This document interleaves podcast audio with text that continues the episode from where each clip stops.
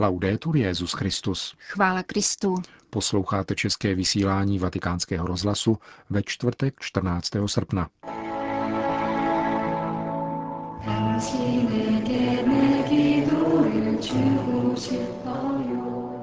Papež František v Jižní Koreji.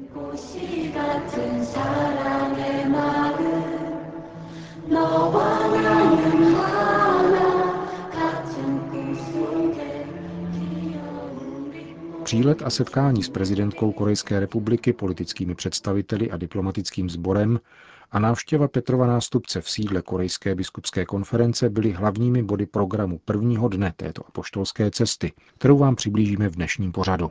Nejprve se však vraťme ke včerejšímu více než 11-hodinovému letu, během kterého svatý otec oslovil přítomné novináře. Požádali o modlitbu za jejich kolegu, 35-letého italského videoreportéra. Simone Camilli spolu s dalším novinářem a třemi palestinskými zbrojními techniky ve středu zemřel v pásmu Gazy při deaktivaci izraelské výbušniny.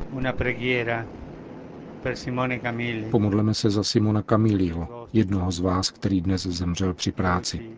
Takové jsou důsledky války. Děkuji vám za vaši službu, za vše, co v těchto dnech budete dělat. Nebude to pouhý zájezd, ale velmi náročná práce. Kéž vaše slovo napomáhá tomu, abychom se spojili se světem a prosím vás, snažte se vždy předávat poselství pokoje. To, co se nyní děje, je velmi zlé.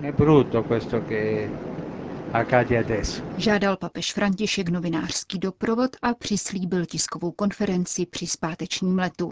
Papežský speciál mohl díky zvláštnímu povolení pekingské vlády poprvé v historii proletět čínským vzdušným prostorem. Petrův nástupce proto zaslal pozdravný telegram čínskému prezidentu Xi Jinpingovi a hlavám dalších deseti přilétaných států, včetně Slovenské republiky. Oficiální státní přijetí proběhlo na Soulském vojenském letišti po desáté hodině dopolední místního času. Za zvuku 21 dělových salv papeže Františka uvítala jihokorejská prezidentka Park Geun-hye a také katolická komunita. V delegaci, která papeže vítala po jeho příletu, byli kromě státních a náboženských představitelů také mnozí zástupci katolického společenství. Dozvěděl jsem se, že mezi nimi byli rovněž příbuzní mučedníků, kteří budou v těchto dnech blahořečeni. Můžeme si tak uvědomit, nakolik je korejská katolická církev jednou rodinou a nakolik je mučednictví reálně přítomné v životě katolických komunit. Pro nás je to velmi zajímavé a dojemné. Vysvětlil při dnešním odpoledním briefingu v Soulu vatikánský tiskový mluvčí otec Federico Lombardi. Papež na letišti také pozdravil pozůstalé 300 obětí, které si letos v Dubnu vyžádalo stroskotání korejského trajektu Sevol. Toto setkání je pro korejskou veřejnost důvodem k naději, neboť napomáhá k tomu, aby tragédie neupadla v zapomnění, dodal tiskový mluvčí svatého stolce. Papežská delegace se po příletu odebrala na Soulskou apoštolskou nunciaturu, kde svatý otec soukromně slavil mši a později poobědval. Velice mne těší, že jsem mohl přijet do Koreje, země jitřní svěžesti, a poznat nejenom přírodní krásy této země, ale především její lid a její kulturní a historické bohatství. Zahájil Petrův nástupce svou první veřejnou promluvu na jihokorejské půdě. V Modrém paláci sídle jihokorejských prezidentů papež dnes odpoledne nejprve soukromně rozmlouval s nynější hlavou státu a první ženou v tomto úřadě. Poté v reprezentačním sále oslovil zhruba 200 zástupců státních institucí a členů diplomatického sboru. Papež vzpomenul na násilí, pro následování a válku, kterým byl korejský národ vystaven. Navzdory těmto zkouškám však horko dne a temnota noci vždycky dali prostor svěžesti jitra, tedy neměné naději ve spravedlnost, pokoj a jednotu. Naděje je veliký dar, Nesmíme malomyslnět při sledování těchto cílů, které nejsou dobrodiním pouze pro korejský lid, ale pro celý region a celý svět. Svatý otec poté zopakoval důvody své návštěvy. Účast na šestém azijském dní mládeže a beatifikaci 124 korejských mučedníků. Tyto dvě slavnosti se vzájemně doplňují, upozornil. Korejská kultura dobře chápe důstojnost a moudrost, jež jsou vlastní starým lidem a váží si jejich role ve společnosti, ale cení si také mladých lidí a snaží se jim předávat odkaz minulosti, dodal František. Tomto kontextu pokládám za obzvláště důležité, abychom se zamysleli nad nutností předávat naší mládeži dar pokoje. Tato výzva má zcela zvláštní význam tady v Koreji, zemi, která dlouho trpěla nedostatkem míru. Cením si snah o smíření a stabilitu na korejském poloostrově a povzbuzují tyto snahy, které představují jedinou bezpečnou cestu k trvalému míru. Úsilí Koreje o mír mi opravdu leží na srdci, protože ovlivňuje stabilitu celé oblasti a celého světa, znechuceného válkou. K míru a obecnému dobru mají všichni jedinci a politici zejména dospívat trpělivou diplomatickou prací. Vybízel papež František, který diplomacii vnímá jakožto umění možného. Míru lze dosáhnout dialogem a pozorným a diskrétním nasloucháním, spíše než vzájemným obvinováním, zbytečnými kritikami a manifestacemi síly. Zaznělo z úst Petrova nástupce. Mír není pouhá absence války, ale působí spravedlnost. A spravedlnost jako cnost se dovolává houževnaté trpělivosti. Nevyžaduje zapomenutí na minulé nespravedlnosti, ale jejich překonání odpuštěním, tolerancí a spoluprací. Vyžaduje vůli rozlišovat a dosahovat vzájemně výhodných cílů pokládáním základů vzájemné úcty, porozumění a smíření. Je žádoucí, abychom všichni usilovali o mír, modlili se za mír a utvrzovali se ve snaze o jeho uskutečnění. V závěru své promluvy ke státním představitelům se papež František dotkl sociálních otázek. V globalizujícím se světě musí mít naše chápání rozvoje nejenom ekonomickou, ale také lidskou povahu, podotkl. Je důležité věnovat zvláštní pozornost chudým, zranitelným a těm, kdo nemají hlas, a to nejenom tím, že vyjdeme vstříc jejich bezprostředním potřebám, ale pomocí v jejich lidském a duchovním růstu. Doufám, že korejská demokracie bude nadále sílit a že tento národ prokáže prvenství také při globalizaci solidarity, které je dnes obzvláště zapotřebí, tedy oné solidarity, jejímž cílem je integrální rozvoj každého člena lidské rodiny. Katolické společenství se chce na tomto národním úsilí plně podílet. Loučil se papež František s jeho korejskou politickou reprezentací.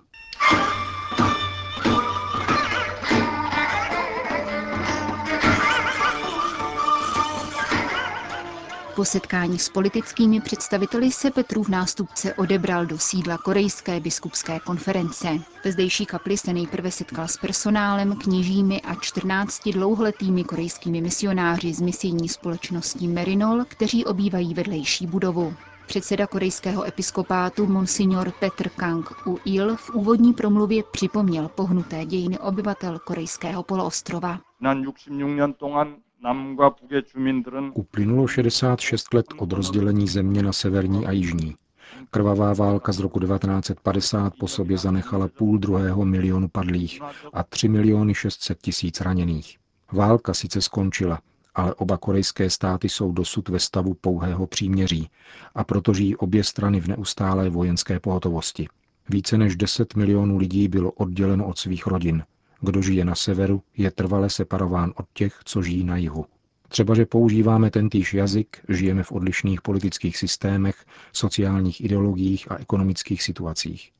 Narůstá také kulturní odlišnost. I kdyby došlo ke sjednocení, zakouším v srdci pochybnost a dělám si starosti, zda budeme schopni vřele přijmout a obejmout lid ze severu jako své bratry a bližní.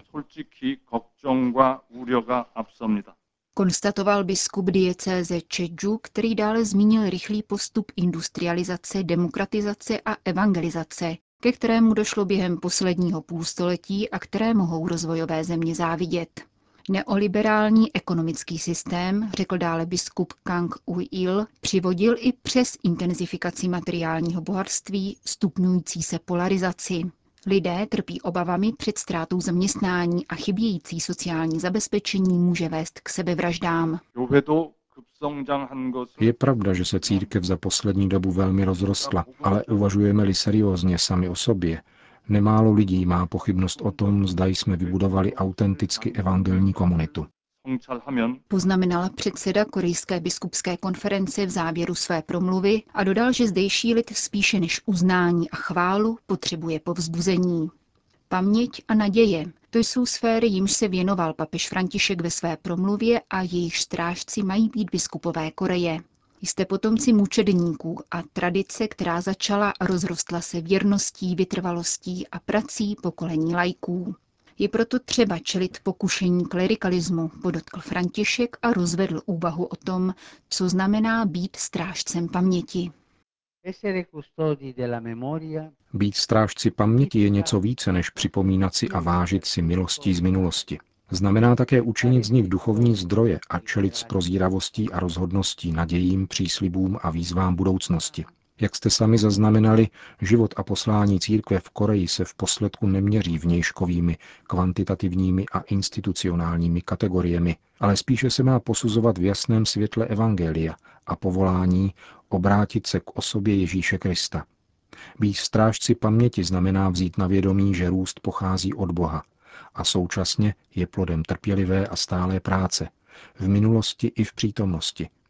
Památka našich mučedníků a minulých křesťanských pokolení musí být realistická, nikoli idealistická či triumfalistická.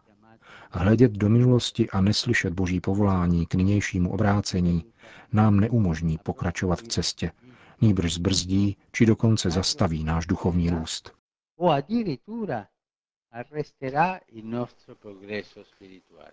Kromě správného strážení paměti je třeba střežit naději, pokračoval svatý otec.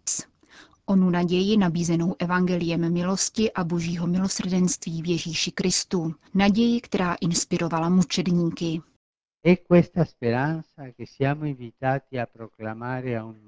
Tuto naději jsme posláni hlásat světu, který, byť materiálně prosperuje, hledá něco víc, něco většího a něco autentičtějšího, co naplňuje.